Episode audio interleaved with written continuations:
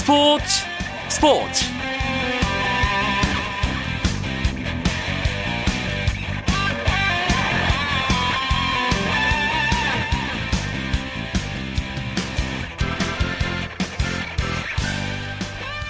안녕하십니까. 월요일 밤 스포츠 스포츠 아나운서 이광경입니다.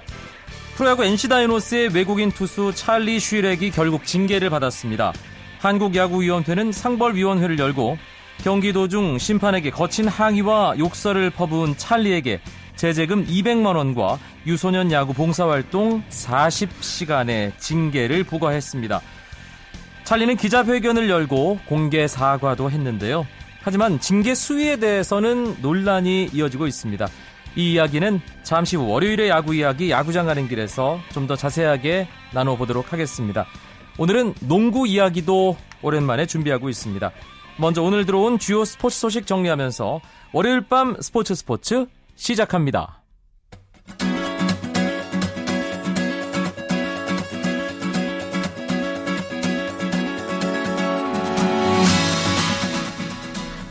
미국 프로야구 메이저리그 텍사스 레인저스의 추신수 선수가 희생플라이로 13일 만에 타점을 추가했습니다. 추신수는 클리블랜드 인디언스와의 원정 경기에서 1번 지명타자로 출전해 5타수 무안타에 그쳤습니다. 하지만 희생플라이로 타점 1개를 수확해 시즌 타점을 35개로 늘렸고 시즌 타율은 2할 3푼 4리, 출루율도 3할 4푼 1리로 하락했습니다. 텍사스는 3대1로 앞서던 9회 말 동점 홈런을 내줘 승리를 놓친 뒤 연장 12회 말 클리블랜드 마이클 브랜틀리에게 끝내기 홈런을 맞고 3대4로 역전패했습니다. 독일 분데스리가 도르트문트의 새 둥지를 튼 지동원 선수가 스위스에서 열린 라퍼스빌 조나바의 프리시즌 평가전에서 두 골을 터뜨려 도르트문트의 10대0 승리를 도왔습니다. 지동원은 선발로 나와 전반 45분을 소화하면서 도르트문트에 입단한 뒤 처음으로 골맛을 봤는데요. 지난 2일 이탈리아 세리에아 키에보 베로나와의 프리시즌 경기에서 도움을 올린 뒤 계속 상승세를 이어갔습니다. 차세대 골프 황제 로리 맥킬로이가 월드 골프 챔피언십 브리지스톤 인비테이셔널에서 정상에 오르며 세계 랭킹 1위 자리를 탈환했습니다. 맥킬로이는 최종 합계 15언더파를 기록하며 메이저 대회인 브리티시 오픈 우승 이후 2주 만에 다시 특급 대회 정상에 올랐고 이번 우승으로 맥킬로이는 애덤 스콧을 제치고 세계 랭킹 1위에 복귀했습니다.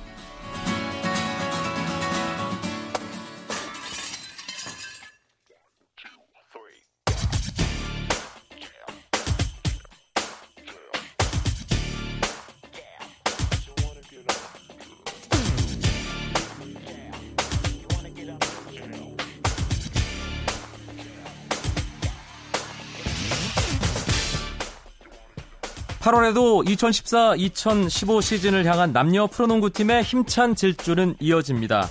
남녀 프로농구단 모두 외국 선수 선발을 마무리 짓고 연습 경기를 이어갈 예정이고요.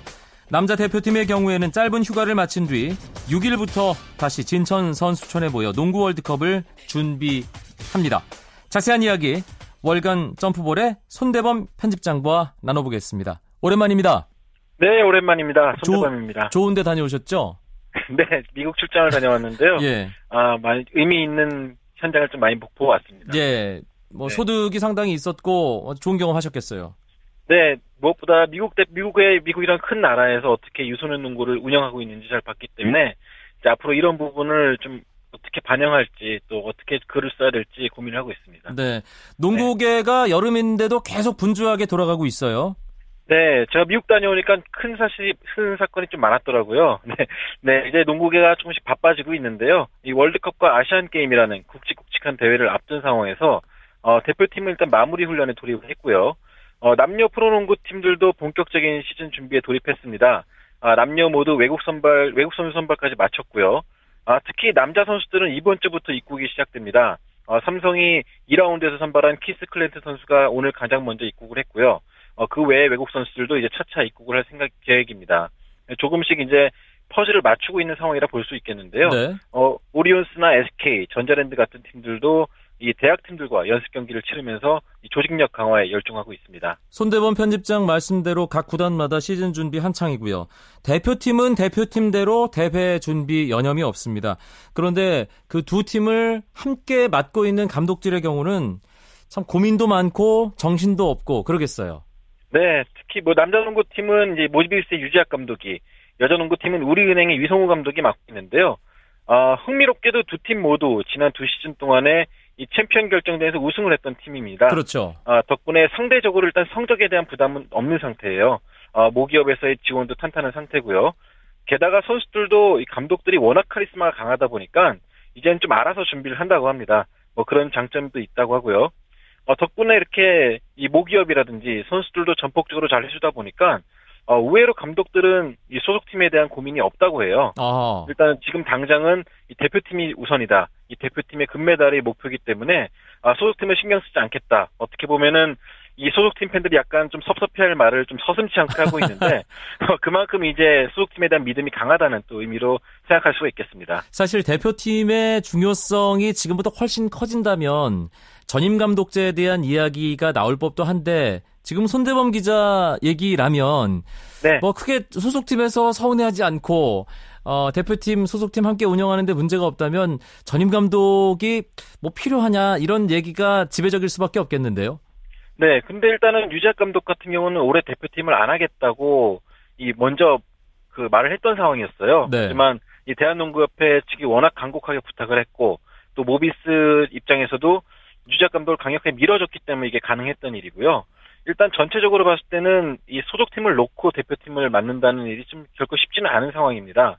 아, 외국 같은 경우는 사실 대다수 나라가 전임 감독제를 사용하고 있는데요. 어, 유재학 감독처럼 이 프로나 대학 소속팀을 동시에 맡고 있습니다.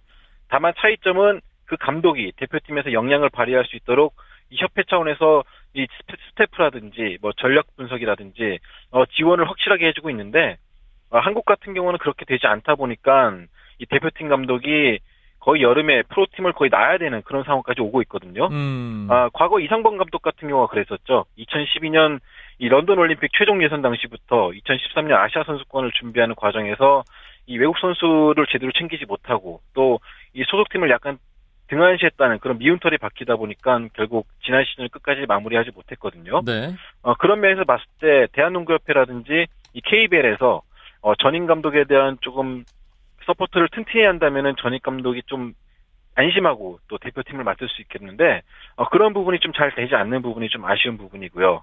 또 그렇다고 이 순수하게 대표팀만 이끌어줄 전임 감독을 찾기에도 좀 한계가 있습니다. 일단 무엇보다 이 모두가 인정할 만한 그런 인물이 없다는 점, 그리고 또 협회 차원에서도 비용적인 부분을 걱정을 많이 하고 있습니다. 뭐 1년에 일하는 날이 얼마 안 되는데 왜 1년치 연봉을 책임져야 되냐, 뭐 그런 구시대적 사고방식도 갖고 있는 분들이 많고요. 아, 반면에 이제 감독들도 그런 부분이 좀 불만족스럽죠. 이게 의식의 전환이 좀 필요한 상황인데, 어, 그런 부분이 좀 아쉽습니다. 네. 아, 남자 농구 대표팀 지난주에 정말 뜨거운 상황 속에 뉴질랜드와의 평가전을 잘 마쳤잖아요. 뭐 네. 이겼든 졌든 정말 좋은 경험을 했다는 생각인데 잠깐 동안의 꿀맛 같은 휴식을 가졌죠.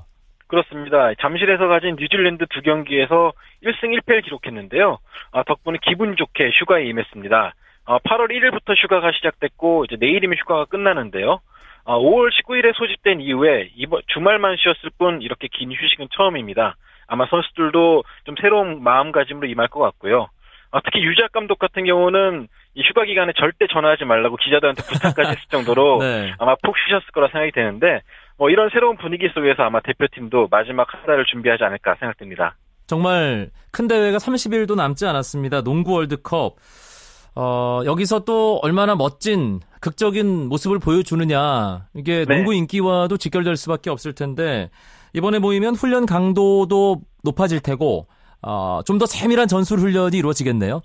그렇습니다. 일단 그 이번 대표팀이 뉴질랜드와의 경기를 통해서 할 수 있다는 자신감을 얻었거든요. 아 저는 이제 경기를 앞두고 이, 이 우리 팬들의 좀 반응이 좀 속상했었어요.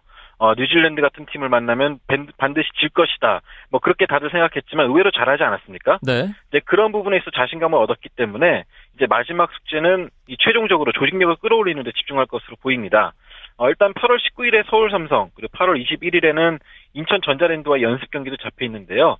이런 연습 경기를 통해서 이제 실전에 대비한 마지막 훈련, 세밀한 훈련을 좀 이어갈 것을 보고 있습니다. 유재학 감독을 만수라고 부르잖아요. 그만큼 네. 다양한 작전을 구사할 줄 아는 지도자다. 이런 평가인데 대표팀은 아무래도 모여서 훈련하는 기간이 짧아서 그 유재학표 만수가 잘 녹아들기 힘들지 않을까 싶지만 이번엔 준비 기간이 길었으니까 그런 게 좀 가능하지 않을까 싶거든요. 네, 그렇죠. 저도 첫 훈련부터 줄곧 지켜봐 왔거든요. 아, 첫날에 유재학 감독이 수비를 전술을 알려주는 것부터 봤는데 그것이 지금 정점에 올랐다고 생각합니다. 네. 그러니까 그 장신 선수들도 외곽까지 나와서 수비를 하고 있고 이런 스타일적인 부분이 잘 녹아들고 있다고 보고 있는데요. 어, 일단은 가장 중요한 것은 지금 우리나라 대표팀이 하고 있는 수비를 다른 나라들도 다 해왔다는 겁니다. 어, 제가 지난 7월에 열린 아시안컵 대회도 봤는데 이미 중동 팀들도 유재학 감독이 추구하는 그런 농구를 하고 있거든요. 따라서 결론적으로는 이번 뉴질랜드 대표팀에서 봤듯이 어, 몸싸움, 리바운드 경쟁에서 살아남아야 되고요. 또 공격에서 조금 더 정확성을 높이는 것이 가장 중요한 지름길이 아닌가 싶은데요. 아마 유재학 감독도 남은 한 달 동안에 이런 부분에 좀 집중하지 않을까 생각이 듭니다. 오랜만에 최고 수준의 국제대회에 참가하는 우리 농구 국가대표팀 월드컵에서 한국이 앙골라, 호주, 리투아니아, 멕시코, 슬로베니아와 함께 D조에 편성됐는데 솔직히 말씀드리면 사실 만만한 팀 한 팀도 없는 거죠. 그렇습니다. 객관적으로는 우리나라가 거의 하위급 전력이라 봐도 되겠는데요. 일단 호주와 리투아니아 같은 경우는 올림픽에서도 강팀으로 꼽히는 나라고요. 아, 멕시코와 앙골라 역시 이들보단 약하지만 나름대로 팀 칼라가 확실한 팀들입니다. 하지만 일단 저는 1승도 못 거둘 것이다. 그런 전망을 하기 싫거든요. 네. 일단은 첫 상대인 앙골라만 잘 넘긴다면은 최소 이번 월드컵에서 2승 정도는 챙기지 않을까 그렇게 생각됩니다. 일단 한국 대표팀도 충분히 팀 칼라를 갖춰가고 있는 과정이고요.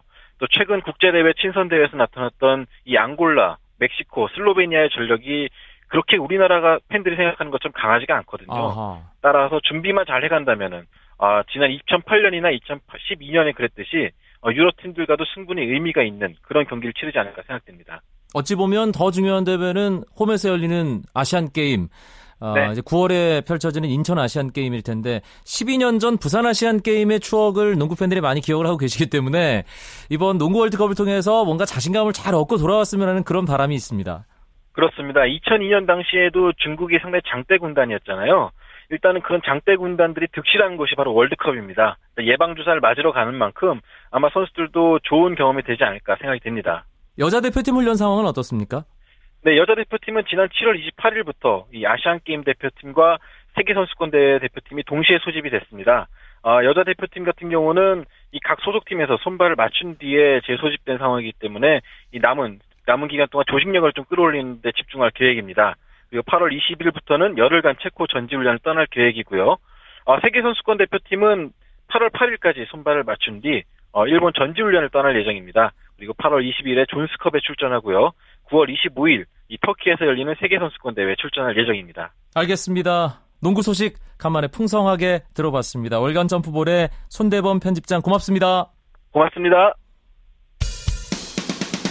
쳤다 하면 홈런이고 슛 골이고 각본 없는 한편의 드라마. 그것이 바로 그것이 바로 손에 잡힌 우승 트로피. 목에 걸린 그 배달. 너와 내가 하나 되는 그것이 바로 그것이 바로 그것이 바로 꿈꾸던 스포츠. KBS 1라디오 이광용의 스포츠 스포츠. 월요일마다 찾아오는 야구 이야기 야구장 가는 길로 이어드립니다. 오늘은 새로운 목소리 한분 모셨습니다. 스포츠 경향의 김하진 기자 나와 계시죠? 네, 안녕하세요. 반갑습니다. 네, 반갑습니다. 아, 비록 수년된 경기 월요일이지만 오늘 세 경기나 열릴 예정이었는데 그중 두 경기가 또 취소됐습니다. 한 경기 잠실 경기만 아, 오늘 정상적으로 진행이 됐는데 넥센과 LG의 경기 결과가 나왔습니까? 어, 넥센과 LG의 경기를 엘넥 라시코 혹은 네겔 라시코라고 얘기하는 것처럼 쉽게 승부가 가려지지 않는데요. 현재도 LG가 6대 4로 앞선 가운데 승부가 나지 않고 있습니다. 네. 오늘 점수 난 상황 한번 짚어 주실까요? 네, 경기 초반 양 팀은 둘 다 2회의 점수를 냈는데요. 2회까지는 LG가 4대 1로 성큼 앞섰다가 4회 강정호 선수가 2점 홈런을 치면서 4대 3으로 한 점 차까지 쫓아갔습니다. 네. 그런데 5회 실책이 긴장감을 깼는데요. 그 LG 최은성 선수의 안타 때 이루수 서건창 선수의 실책으로 2, 3루 주자가 모두 들어가면서 LG가 6대 3으로 앞섰습니다. 그런데 또 넥센이 8회 유한유 선수의 홈런으로 추격의 의지를 드러내고 있습니다. 그 앞서 말했듯이 두 팀의 경기가 쉽게 끝나지는 않을 것 같은데요. 끝까지 지켜봐야 할 것 같습니다. 강정호 선수가 홈런 쳤다고 김하진 기자 조금 전에 말씀하셨잖아요. 그러면 네. 엄청난 기록이 하나 세워진 거 아닌가요? 네, 유격수로서는 이렇게 많은 홈런을 치기가 어려운데요. 강정호 선수가 오늘 친 홈런은 시즌 31번째 홈런입니다. 그 지난 2일 잠실 LG전에서 그 이종범과 타이를 이룬 30호 홈런을 쳤는데요. 이번에도 잠실에서 홈런을 치면서 새 기록을 썼습니다. 그 유격수로는 가장 많은 홈런을 기록한 것인데요. 네. 강정호 선수는 또한 그 이종범의 광주일고 후배이기도 한데 그렇죠. 광주일고 출신으로서 그 대기록을 이어가고 있는 중입니다. 그리고 31개 뭐 오늘 기록을 했으니까 뭐 남은 경기를 생각한다면 조심스럽게 뭐 30대 후반에서 40개까지 네. 가능하지 않을까 그런 생각이 들고요. LG 네. 트윈스는 오늘 신정락 선수가 선발 투수진에 합류해서 등판을 했었죠. 네, 지난해 9승을 올리면서 LG 선발진에 힘을 보탰던 신정락이 그 올해에는 시즌 초반에 4경기에만 등판한 뒤에 골반 부상으로 1군에서 당분간 빠져 있었습니다. 그 사이 5선발 자리는 임종우 선수의 몫이 됐는데요. 그 직전 경기인 롯데전에서 신정락 선수가 그 양, 양상문 감독의 부름을 받으면서 5.2이닝 3실점으로 나름 호투했습니다. 그런데 이날 경기에서는 3.2이닝 3실점으로 오래 버티지 못했거든요. 네. 기존에 그 5선발 선수였던 임정우는 불펜행이 점쳐지고 있는데 어, 오늘 신정란 선수의 등판의 결과가 그 계속 선발로 갈 수 있을지 앞으로 어떻게 선발진을 꾸리게 될지 영향을 미칠 것 같습니다. 음, 일단은 약간은 물음표가 있다. 그런 말씀으로 들리고요. 넥센 선발은 금민철 선수였는데 일찌감치 강판됐네요.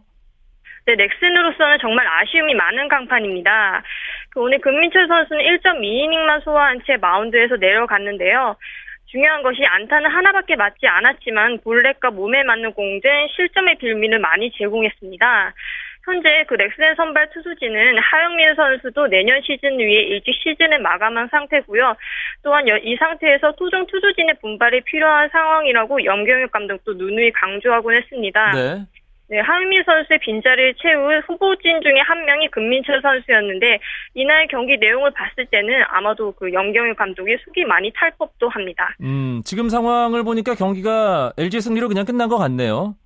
아 그렇습니까? 예, 네. 6대 4로 제가 지금 어, 중계 화면을 잠시 틀어봤는데 LG 트윈스 양상문 감독 인터뷰가 나오고 있는 상황이고요. 잠실 네. 경기 한 경기 끝났고 날이 네. 워낙 덥잖아요. 비도 오고. 네. 예, 그렇다 보니까 이비 때문에 쉬게 된 선수들의 경우는 내심 예, 한편으로 좋아하지 않을까 싶은 생각도 드는데 어떻습니까 실제로? 네, 특히 오늘 같은 경우에 월요일 경기잖아요. 그 월요일 경기에 대한 그 리스크를 물어보더니 선수들이 상당히 크다고 합니다.